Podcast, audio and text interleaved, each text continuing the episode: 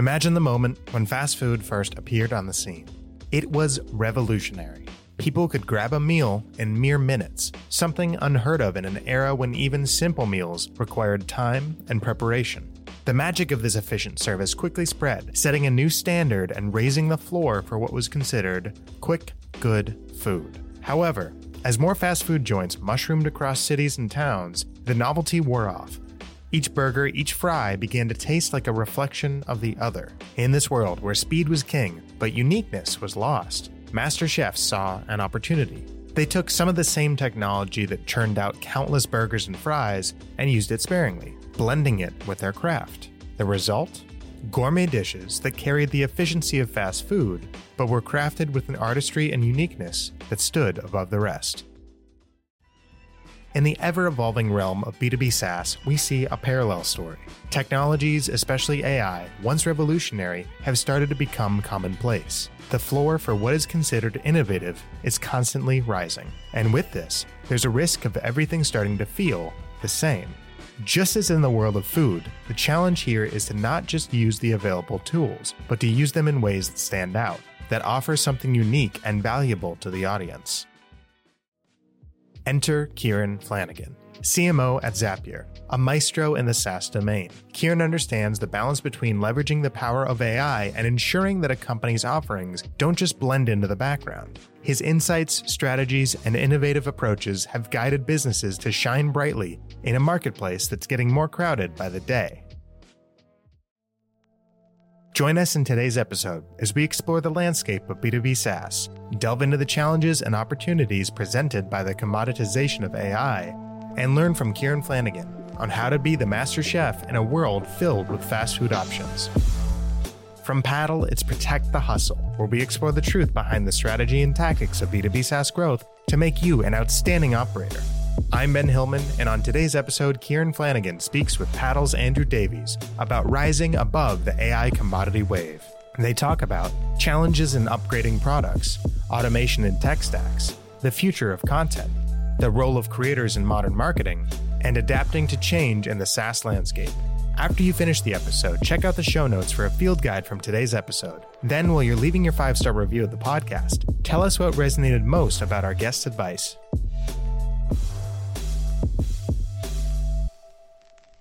Yeah, I'm uh, currently over at Zapier, C M O there, kind of leading marketing and growth. I like to think of Zapier as the connective tissue between apps. Helps you to customize your software to your needs, do no code, build apps, and do all that as you scale. So that's my kind of pitch. I'm sure you go to the website, it's pitched far much better than that. And why don't you also, for those who don't know you um, and your journey, give us a couple of the bits of breadcrumb of how you got to Zapier. My career originated, I started my career as a software developer, like out of college with a computer science degree. Was not very good as a software developer, although I do think like I would be a better software developer today than I was back then, because I just got stuck into the wrong segment of building, which I was internal apps through Unix, which is like not the most exciting thing to do. Then I, you know, found my way into marketing because I ended up working on this e-com store, and I was like really obsessed by how they were going to get visitors and buyers to that e-com store, and they hadn't really thought through that. They were like much more engineering led, build it and they would come. And then it turned out like after six months, no one came, the thing failed. And that just really like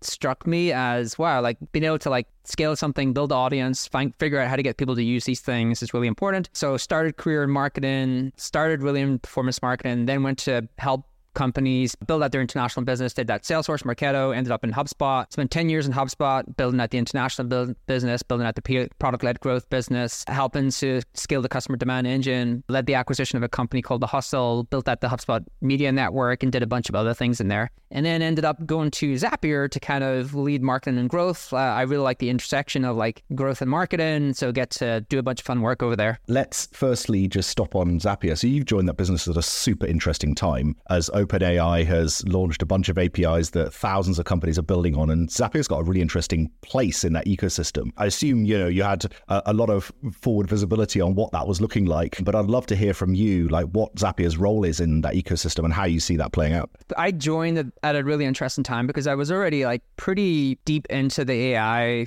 space and really trying to think through like how this is going to change the way people do jobs, like just the job of a knowledge worker, going to change the way that we actually use software. Like there were some really good apps when I had joined Zapier that were trying to like reskin how we use software, like use the entire tech stack through a chat engine. And so you didn't even, you never even had to use like U I experience of a, of a software app, which would fundamentally change like how we actually do uh, SaaS, do knowledge work. And so when I joined Zapier, one of the things Zapier is, is it's like very engineer-led, very product-led, chips a lot. And so they had a bunch of like A I features into the wild very quickly. They had, we had our ChatGPT plugin, we had a bunch of other things. And we had this like influx of users who really wanted to figure out how to make A I actionable for their company. I think that's the real thing I took away from it is like people are trying to figure out how to interject, inject A I into their current workflows. So we see a lot of people create these kind of custom workflows and now they are able to like add an A I step into there. Good example is like I can create a custom workflow to pull tickets from customer support and then I can now add an A I st- step to summarize all those tickets, send me, send them to someone else. And now you can actually have A I do the qualification of them, but also to actually help some of them through chat experience. And so I think that's the main thing. It was you can see people trying to figure out, okay, how do I make, there's just a lot of hype. We're in like the real hype cycle of A I. And I think the thing that we try to focus on is like, how can we help A I be actionable for a business? Like, how can we actually help bring in A I to a business so you can actually uh, use it within your current workflows? Some of the use cases that we've seen that are most popular, obviously we see a lot of people using it for content, for marketing, to see a lot of people using it for really interesting customer support use cases. Seen a lot of people use it for a lot of interest in sales cases. The one hesitancy we're seeing people run up against is just like, how, how confident am I to put this into like customer facing parts of my workflow, like my go-to-market experience, because A I still hallucinates. So you can change the settings to make sure that that is com- that comes down a lot. And so I think people are still trying to get over the hump of like, it's in the background starting to do a lot of the work. And am I okay at actually inter- interacting with a lot of my customers? I know one thing you've talked about is, you know, the best marketers are using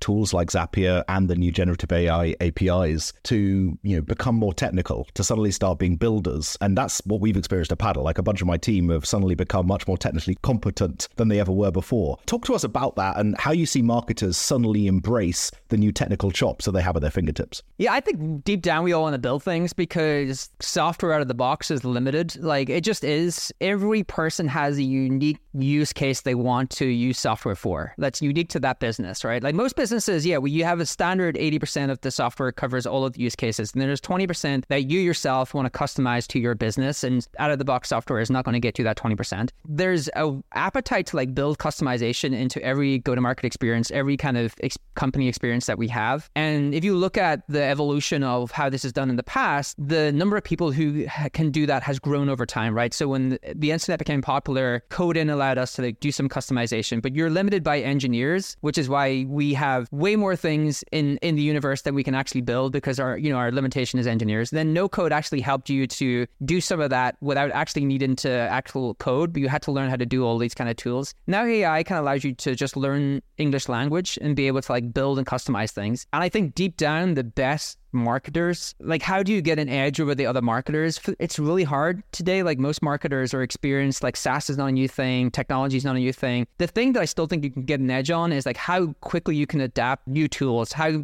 quickly you can adapt these custom tools before they become universal, before they become really, really popular. And if you can be at the bleeding edge of like integrating these tools, customizing these tools, making your go-to-market much, much better because you've built something custom for your audience, that to me is still like something that you have Mar- you know, certain marketers have the unique advantage. On me personally, like I was playing with A I. I'm like I'm doing stuff that I would have always loved to have done, but I didn't think I was like very good at it, which is like downloading repos from GitHub, running things on my laptop, having A I fix bugs for me. Like I ra- I've been running all the kind of new A P, uh, A I, different G P T agents. I have like someone who can assist me like fixing things where like previously it was like really hard to do that. So let's stay on the topic of marketers and A I for a second. Um, I love the conversation between you and Patrick on the three types of marketers and how they survive A I. So I think you had lazy copy and paste marketers, proactive copy and paste marketers, and original thinkers. Talk us through, you know, how you see each of those different groups face the A I wave. So to go through that kind of, there's different categories, like the lazy and copy and paste marketer is like read something, replicate it,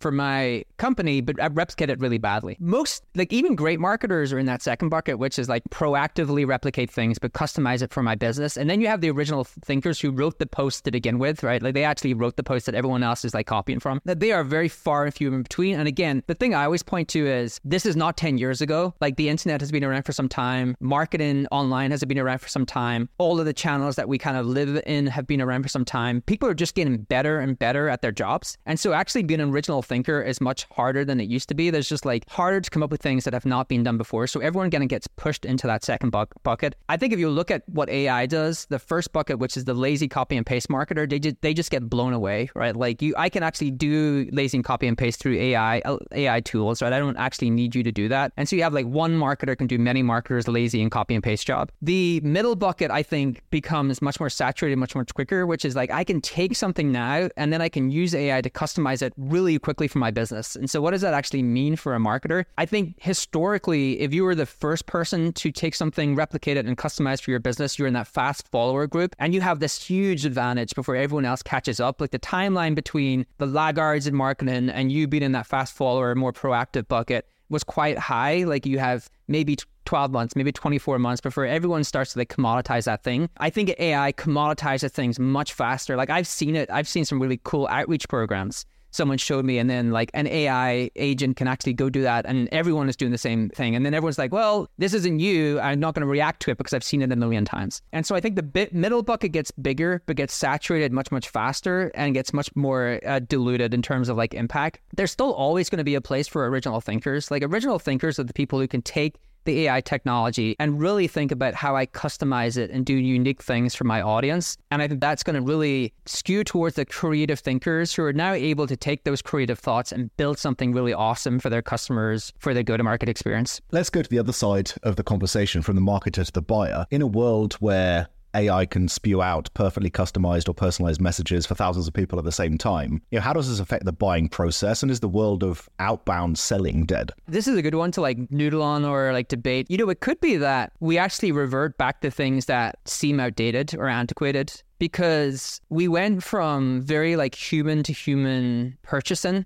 uh, which is expensive. And then digital allowed us to like programmatically scale many of those things and make them much more touchless. A I is going to make those things ubiquitous, right? So everyone's going to market will, in terms of like digital, will look and feel the same. I think it's going to be like really easy for someone to have like a great buying experience online, from the personalized outbound emails to the personalized chat to the website customizing itself around the data it's collected on you, to you being able to like go buy that thing touchlessly by going back and forth with an agent, A I agent, asking the questions, getting all your questions answered, likely to the buying the software and having the agent customize it for your needs, like even being able to like customize the settings of it, provide you custom onboarding material. All of that stuff will be done through A I, which means like everyone probably has a very good experience. So how do you differentiate on those things? And maybe it's like we have to go back to people will be craving to like interact with humans. Like I actually want to talk to a human. I actually want to spend some time to a, to a human. So I think the buyer expectations will go, will only get higher. The experience that I expect from a company is going to get higher. Like I'm not going to forgive a company for having a really subpar buying experience, but I do wonder like how interactions with people during that buying experience will actually, it will, will be valued, because I think for a lot of us, it seems like heaven to actually be able to buy things and never talk to a human. But I just don't know if that's reality or not, right? I, I don't know if that's the way we're going to feel when that actually happens. On that, as marketers, I think we're all delighting in the fact we can au- automate some more customized and valuable experiences. On the other side of the fence, like what are some experiences you point to where you know it's automated and it's auto-generated for you, but you've actually appreciated and enjoyed that? I think this is a really good question, right? Like when you know something personalized for you by a machine, do you actually think it's personalized? Do you feel like it's personal to you? You don't. I really don't think you do. I always tell Patrick this, like Patrick Campbell, who came on the, who's been on the, my pod a couple of times. I always love his emails from like, I always love his emails. They, I always like, because I know him, right? And I always go to like reply to them. I'm like, geez, like I obviously he's, these are automated emails. And so in that case, like I think when people understand that these things are being automated for them, like what, what do people appreciate about the personal touch? They appreciate the personal touch. They appreciate that you actually spend some time and effort to really understand them and create something that is meaningful for them, right? to a certain extent, like, you know, they don't expect you to go and like handcraft an email and like, you know, spend hours and hours and hours. There's a certain amount of value they attach to you spending some time to try to deliver them a really great experience. So we have to ask ourselves if everybody is able to get those personalized experiences, whether they're through email or chat or web or, or website, and everyone kind of understands it's being done by an, a machine. I don't know if people value them as much, which comes back to why I think the digital go-to-market experience could be very commoditized. And what actually could be valuable is how you integrate that personal touch in other ways, whether it's through your community, whether it's through some sort of customer account management or customer success. Like, I don't actually know what it is. I'd be lying if I knew what it is. But I don't know. I'd be interested in your thought, which is like, it's a really good question. Like, has there ever been something that you've gotten that's personalized that you know is through a automated experience through code, and then felt like, wow, I feel like super special because you went to the effort of doing this for me? It feels like in the maturity of marketing automation, whether it's even with D M gifting and a whole bunch of other stuff, or people mimicking handwriting at scale for that kind of outreach that's personalized, it feels like what we're playing on so often is people not understanding that we've got a tool that's one click ahead of what their recognition is. And yet the mass adoption of Gen A I raises the level of understanding of what's going on behind the scenes in a way that, you know, the kimono is opened in a way that it perhaps hasn't done before in certain other areas. Yeah, I do. Like, and again, I'll argue, I'll argue against myself a little bit. Like, do I, let's take the actually handwritten notes, because I think that that's a really good example where there's these companies where you can have marketing automation workflow set up and trigger a handwritten note and it goes to that person, feels very personal. And so the question would be, if that person reads that note and knows that that was created through like this automated function that you had no real interaction with other than setting up the workflow, do I feel like you've taken the time to like really do something for me? So I think you get some level of dopamine hit because you've taken the time to probably, at least you've taken the time to like handwrite a note in an automated fashion that speaks to me, right? So you've tried to understand me as a customer. Content, is, being, being able to write and communicate is a skill that is only going to increase in, in value over time. If it's not already the most important thing, I think it is like the only, the most important skill to learn. It's going to continue to be the most important skill to learn with A I. And so like how you craft a message and how you can actually elicit emotions from someone through the written word will still matter. But I just think that the dopamine hit you get, or the, you know, the feeling of like being important that you get, probably diminishes over time, because now you've got, instead of like one company figuring it out and sending you a handcraft note, fifty companies have sent you like this amazing handcraft note. You're like, oh, the first one's cool, the second one's fine, the third one fine. And they're like, Jesus, stop sending me handcrafted like handwritten notes, right? I know, I know what you're all doing, right? And I think that's the thing, is when you popular, when you commoditize something, it just doesn't feel the same. Coming back to your three categories of marketers, I think the question that will be in a bunch of listeners' minds, whether they're marketers or whether they're founders, is how do I become that original thinker? So what's your task and insight you put in front of people of how they can improve their own thinking and their own writing? Like original thinkers, I actually debated this with Kip recently, who's the C M O of HubSpot. I don't know if there's anything you can do. To, I think trying to like, I don't know how you make someone a better original thinker. Like I was trying to figure out, I was sitting there yesterday for hours trying to come up with a new post on something that I wanted to do. And I was like, how do I have some, like a real, and it's like in a space that's really commoditized. And I was trying to, how do I have a, I always like to try to think of like original thoughts or something someone hasn't said before. And it's a pretty hard thing to manufacture. Like I didn't get anywhere, but then I would be walking my dogs or doing something random and it would come to me, right? Like it, it seems that like the original thoughts, I think you can be inspired by other, you can, I think if you consume the right things and you spend enough time with the right people, they can elicit those thoughts from you. But I think certain people are just better than it than others. Like I think there are, there there is the original thinkers and they're just better than that.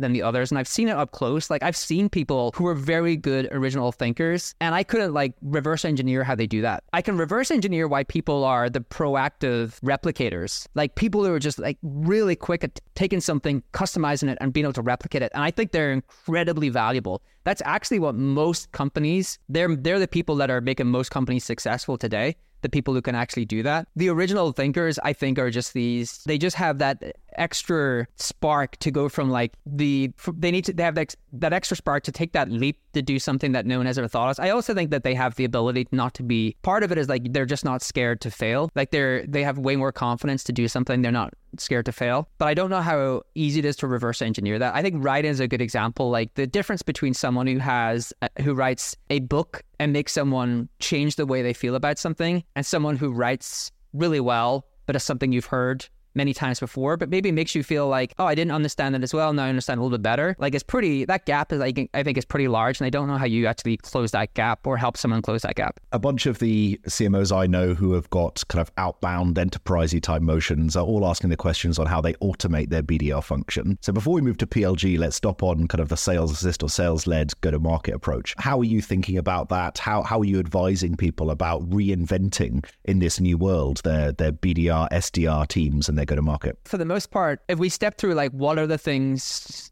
that people want, feel they can automate today that they had not been able to automate six to twelve months ago. Like I think on the qualification part, there's nothing new there. Like we were always able to like find signals within product, find signals within website interact, like find signals and a, a mix of fit and engagement. For the most part, what I've seen people want to automate away is the personal, like the messaging, right? Like that actually we can craft the outreach for you. Like there's a there's a company I invested in that's doing like really cool things where you can pull in some data on a person through their LinkedIn or something, and it crafts a really good message for you. Much better than any sales rep would write, because they just wouldn't take, they, they wouldn't have the time to write a thousand of those emails. They wouldn't, and the copy's really good. Like a lot of sales reps are just not good at writing. That outreach part, which is like it's personal to you, I think is something that most people are trying to automate. And what I'm trying to tell people is if we take that slice of it, there's a moment in time where that's going to work much, much better. Like I've seen it. I've seen companies who are getting like really good return rates on, on that more personal email messaging scale. But again, coming back to our conversation,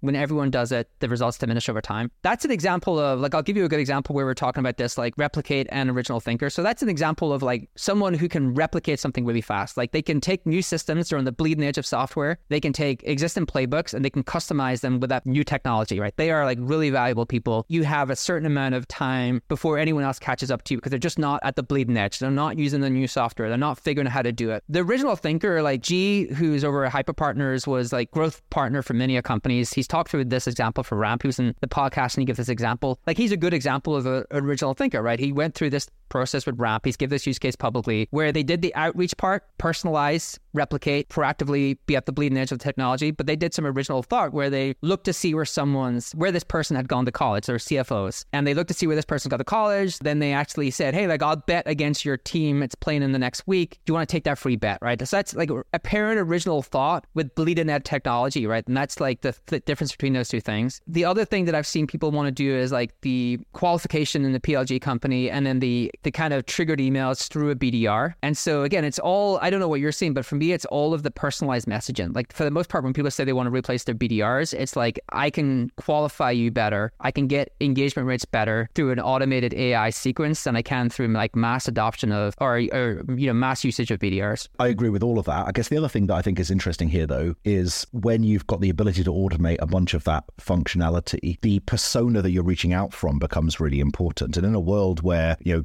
creators are building following, doing that all on behalf of the founder or, or a subject matter expert within the business feels a huge amount more productive than doing it on behalf of a, you know, maybe fantastic, but early in their career B D R who's trying to learn the ropes. So there's also that persona piece of it of who's doing the outreach that I think is really interesting here, um, that we've got to kind of understand. Is is it not the credible persona plus the automated outreach that gives the killer results rather than just one piece of or the other? Yeah, we, the early days of HubSpot, we had Brian's name on everything. At some point, Brian asked to take his name of everything because he was getting so many replies and emails people said, and then like, and so, and then again, it goes back to like, at some, you know, there was a point then people realized this isn't from Brian. Like, so again, there's just that part of it, which is what is there value when that person knows that person, you know, the C E O is not really, they understand how the, the thing is being made. The other part that I've seen on the S D R front is like what A I is really good at is they can really set, they can really tee up S D Rs for like really good calls because they They can pull in information around an account and they can format it, articulate it, have talking points, pull data from like Gong calls and just have like this incredible, like, here's your next call. Here's everything you need to know about this account. That is like incredibly advantageous for a sales rep. And then the ability, as you've talked about, to can think about mu- micro products. How can that be pushed back as a auto-created bit of value in some kind of experience, whether interactive or static, that that person can consume outside of a sales call as well, which I think is really interesting to see people experiment with. I think like we're all being doing, like all knowledge workers are going to be forced to be system builders, right? Like when you create one of these processes that you'll want to like systemize it, build it and scale it. And I think that is, and you, if you think about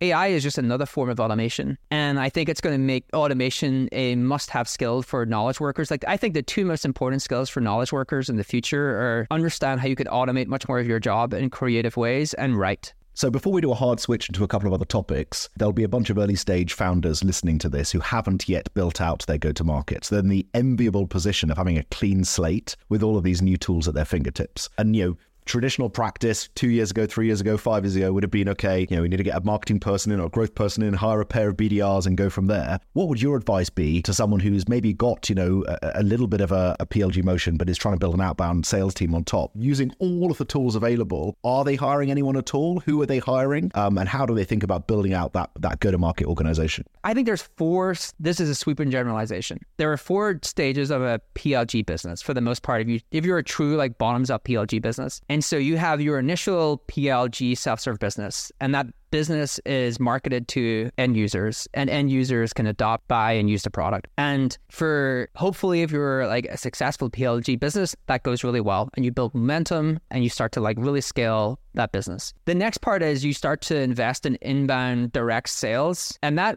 that to me is like, okay, well, we have all of this self-serve demand. It's working really well. People are coming in, they want to use the product, they they use the product, they activate, we get them onto the value, and then they upgrade. But there's if we just put to contact sales there and chat there, there's going to be some inbound demand because there's certain people who just want to talk to a human and they have some questions about, maybe they're your questions about your pro plan, your enterprise plan, and then we can actually close them. For the most part, that isn't like a traditional S D R team. It's like a B D R team. It can be an, we called at HubSpot an inbound success coach team. It's like more of a quick, high velocity deal. It's not that you are now deciding, I'm going to start to move up the market. It's just like, I'm going to service the demand that's there, that's already there, but actually wants to interact with someone. Now, the thing to watch out for is, because you're applying human capital, you would want to either close that really fast or see the average contract value higher than the self-serve business, or it's going to be hard to like make the math work. But I think I think in terms of that, you can automate a bunch of the stuff in chat. You could automate a bunch of the email that goes out to them when they when they hit the contact sales form. But you still may actually have to have some amount of calls because there's questions that can just be answered by a person.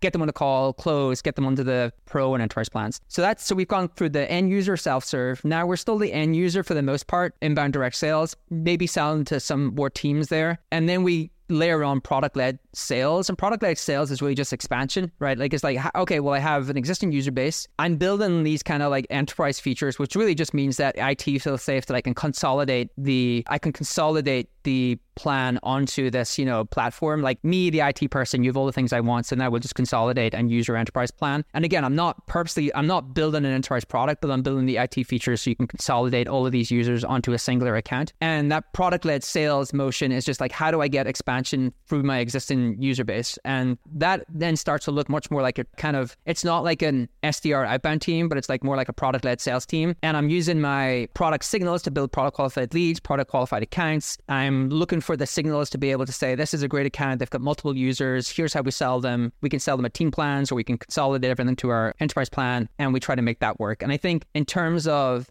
there, that if a founder's got the, they feel very good about the end user, they've got the inbound direct sales motion, then they move on to the product-led sales motion. I think that you still need to have some version of a sales team, but it not it is not your traditional top-down sales team, because they are selling into existing customers. They are selling into existing users. They are selling into existing accounts. And so you need to have uh, a team that I think is separate from what you'll need to do when you need to build an up down uh, a top-down sales motion. So you can call it an S D R team, but I think people get confused that like a top-down sales team and a product-led sales team are just the same thing, and they're not. It's like a different motion, and it's a different thing to actually learn how to do. And I think when you've got that working really well, and again, within there, there's like a bunch of things we can do with A I that we were not able to do in the past. The, you know, the qualification, the outreach, the personalized emails, like all of those things do get better with A I. And then the last thing what companies do is, okay, like we have some meaningful momentum here. We're starting to get dragged up market through this product-led sales motion. Let's build a real enterprise S K U, go after the enterprise market and try to displace whoever's up market. And then you have your like traditional top-down sales motion. And now you do need your like S D Rs and you need your, you know, all of the things you would expect to build in that top-down sales motion. I think where P L G businesses, for the they go, there's lots of places you, it can go wrong. But I think what I've seen, even with our experience in HubSpot, we started oddly with a top-down motion in some ways, and then like build into the P L G motion, product-led sales motion. But those those two things aren't the same. So when I spend a lot of time with founders or uh, and the companies I do advisory work for, or just in general spending time with people who are in P L G, I feel like they misconstrue those two things, like product-led sales and I like I've done. I, I hired a V P of sales. They've done top-down sales. They'll just come in and make this product-led sales thing work, and it's actually pretty different. They're like somewhat different from each other. So let's just extend that a bit further, because I've heard you also talk a little bit about unsquishable P L G businesses, and you know, there's often P L G businesses that want to do the we're going up market and we're going down market at the same time. Now, fighting on those two fronts can be really hard. I think the Dropbox example is one that you've used that's instructive. So talk to us a bit about unsquishable businesses and how you can be oh squishable businesses and how you can be unsquishable. Yeah, I think what ha- so like if you go through if we go through like the what I just the thing I just went through, which is like, hey, the end user to the inbound inbound direct sales to the peak product led sales to the top down motion, which is like a true enterprise motion. And so what happens is you have a company that has a core use base, and that use base really loves it, and that's bottoms up, right? And so that bottoms up motion has got you a ton of traction, and you're doing really well. But your average contract value is lower than you want. You know, if you want to keep growing at thirty, forty percent, that average contract value is too low. Churn and contraction is a problem. And actually, um, the market is starting to be saturated in some ways, right? Like you've you've grown extensively. Everyone is, all these users are using your product, and it just hard, it gets harder and harder to grow. And so you start to say, well, what I'll do is I'll start to move up market. So first of all, I think where a lot of businesses go wrong is like un- mis- misunderstanding the product-led sales and the true enterprise top-down motion. But let's just say this company has not. So this company is like, okay, well, I'm going to continue to grow my base, and now I'm going to try to move up market. And so the typical problem that you see in P L G businesses is, first of all, the end users and the buyer for your enterprise S K U are totally disconnected. Right? You're like, well, I have all these users using the product, but the person who actually has to buy the enterprise S K U, they're not one and the same people. And that person you, who has to buy your enterprise S K U is actually not even using your product, right? They're not in there using the product. They don't see the value. And you're also just not an integral part of their tech stack. Like you're actually not an integral part of their tech stack. And so it's harder to sell that enterprise deal. But you're starting to like, so you're You're running into that problem, right? You've you've actually miscalculated that actually that enterprise leap is way harder than you thought, because you have to have an entire S K U for that person, and it has to make sense for that enterprise buyer, right? And at the same time that you have kind of miscalculated how hard that is to do, that leap between those two things, you have the lower end of the market being commoditized because capitalism is incredibly efficient. And now all of these new players have seen that you've done really well and are coming in to replicate some of your features, not all of them, because you're trying to build more because you're going up market, and they're trying to displace you in price. And so you're like, wow, like we're losing the thing we were synonymous with at the lower end of the market, and we're trying to like move up market, and we've kind of miscalculated the fact that even though we have all of these users and companies using the product, the leap between that and selling to this enterprise buyer is like far higher than we thought. Like the product is not there. We don't have the right enterprise S K U. We don't have the right sales pitch. And there's like an incumbent up the, an incumbent up there who's totally focused on that buyer. Like they've been focused from day one. The example I use is like Dropbox. And, you know, I don't mean to pick on Dropbox. I think they're an incredible company, but it's a really good example where they had incredible momentum in P L G. Like one of the poster childs for P L G. Many users in companies using product. Executive buyer was much more I T related, and Box specifically built for that I T buyer. And they branded themselves there and more kind of enterprise features, got a foothold in there. And then at the lower end, you had like lots of companies add Dropbox's features, like Google, all these companies added Dropbox features and started to commoditize them at the lower end. And then it's hard for them not to get squished in the middle, right? I'm getting blocked out going up market because I miscalculated how big that leap is. And I'm getting commoditized at the lower end, and now I'm getting squished. And what do I do? Do I try to go back down and like make sure I solidify my place here? Do I keep going up market and stretch my resources? I'm trying to like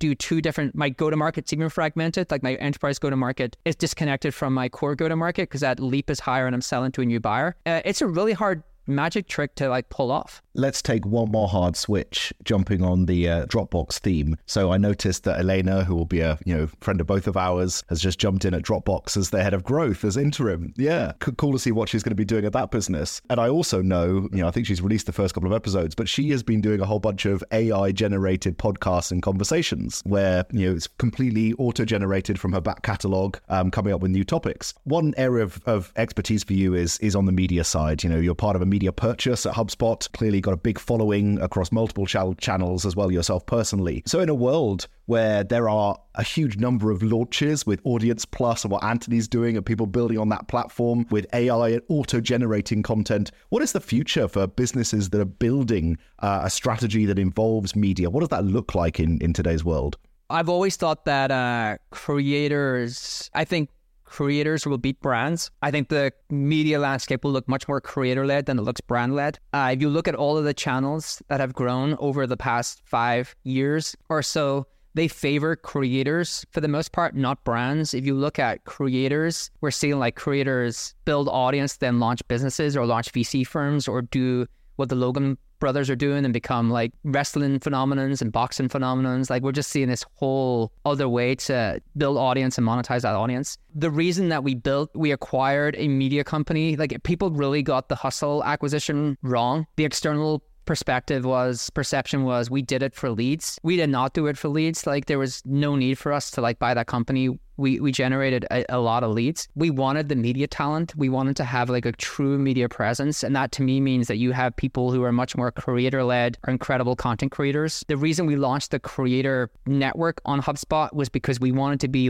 aligned with all of the best creators because we believe creators will actually run content and media in the future. And I think A I is going to accelerate this because A I is going to cause people, what's going to get commoditized first? All the informational, educational content. You know, most brands have, especially in tech, have like, that's what they've leaned into to build audience. And I think in the future, the thing that is going to be required to like build and sustain audience is personality. Personality and original thoughts. Brands are not good at that because brands want to sit in the middle and be safe. I think creators will, for the most part, start to crush brands in all spaces in terms of content. And then it's going to be up to brands about how they e- either integrate creators into the company, partner with creators, make creators part of how they actually do content. Like Patrick, who's with Paddle, like he, you know, he's a founder slash creator, right? Like that to me is the profile of, you know, obviously he's a founder. I think Patrick's going to go work in a content team anytime soon because he's done pretty well for himself. But like he's the archetype of like the person that you would want to have in a SaaS business doing content, which is this perfect blend of truly understands the business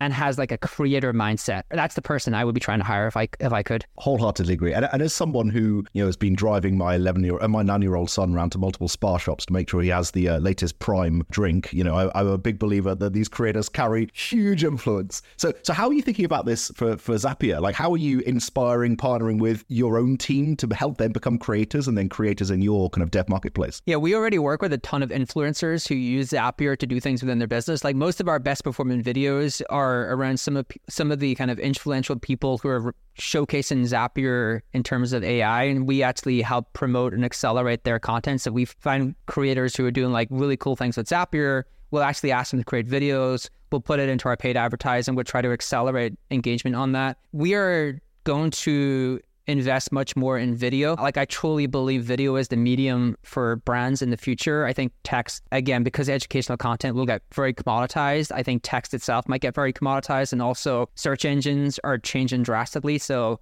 to me, video is like a great place to try to excel and bring to life people within the company, their company in itself. And so we're going to invest much more in video. And I think part of investing in video is like how we partner with creators and how we actually live on these platforms. Like people, like every SaaS brand, and Zapier has been the same, but it has not focused on, and we haven't focused on video really at all. But like all SaaS brands, like if you just like, look, look at just YouTube as a microcosm for what happens in terms of content for SaaS brands. It, go to any SaaS brand and look at their YouTube channel. It's basically just take content from teams, change title, tags, and thumbnail, put content on YouTube. That's not how you win in the future, right? You actually have to have a YouTube channel that can stand up against other YouTube channels. Your competitors on YouTube are other YouTube channels, right? right? And so you need to have like a cool angle. You need to have something that's differentiated. You need to have personality. You need to have like engaging things, fun things. And I think that's the skill set to learn is like, how can I live and be relevant on these channels? Final question, Kieran. We've ran through a huge amount of conversation here that's that's going to be super valuable for the audience. And I'm sure this one's not too hard for you. A lot of what we've talked about is about how the commoditization of content via A I is going to raise the bar, about how automation in our outbound and our P L G functions is going to raise the bar, about how media and the production of that is going to raise the bar of expectation. And you've mentioned a few things there on one click ahead, on how people can get ahead. What's the second click? Like when everybody is doing exactly what you said and they've got creators, they're now original thinkers, they're producing a video channel on YouTube that rivals other YouTube channels. Where do you see this going in a couple of years' time when everyone is fast followed up to that? I don't know.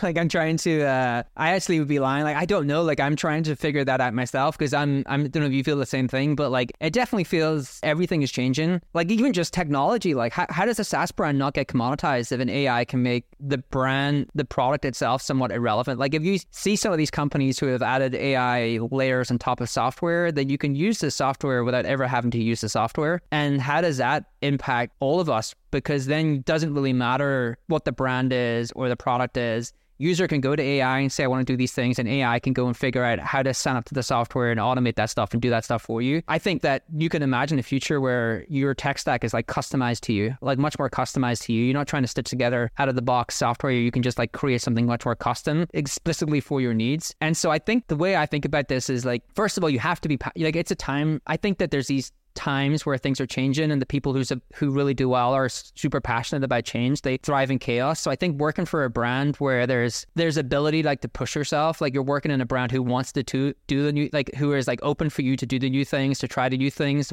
who want more people of that type, who are not looking for the steady type, steady state type. Like I think there's been times in SaaS where the steady state has been really good because there's, you know, that that's working and that's what everyone is doing. And now we're in a time where I think it suits the people who are much more forward thinking, chaotic, willing to try things. And I think trying to decide which one of those you are will probably be help you like deal emotionally with what's going on, because I think it's, it's I think it's the like the chaotic time, the forward thinking time, the try think time. That's the time I love. I'm just I actually get like very weird in times where it's steady state. I don't deal with it well. I kind of like I end up starting like a hundred different personal projects because I feel like I'm not trying new things, and so I actually thrive in the in this time. Uh, and so I think if you are one of these people who want to that, make sure that you align yourself with people who are like trying new things. You can idea, idea it off and then actually work in a company where that behavior is kind of encouraged.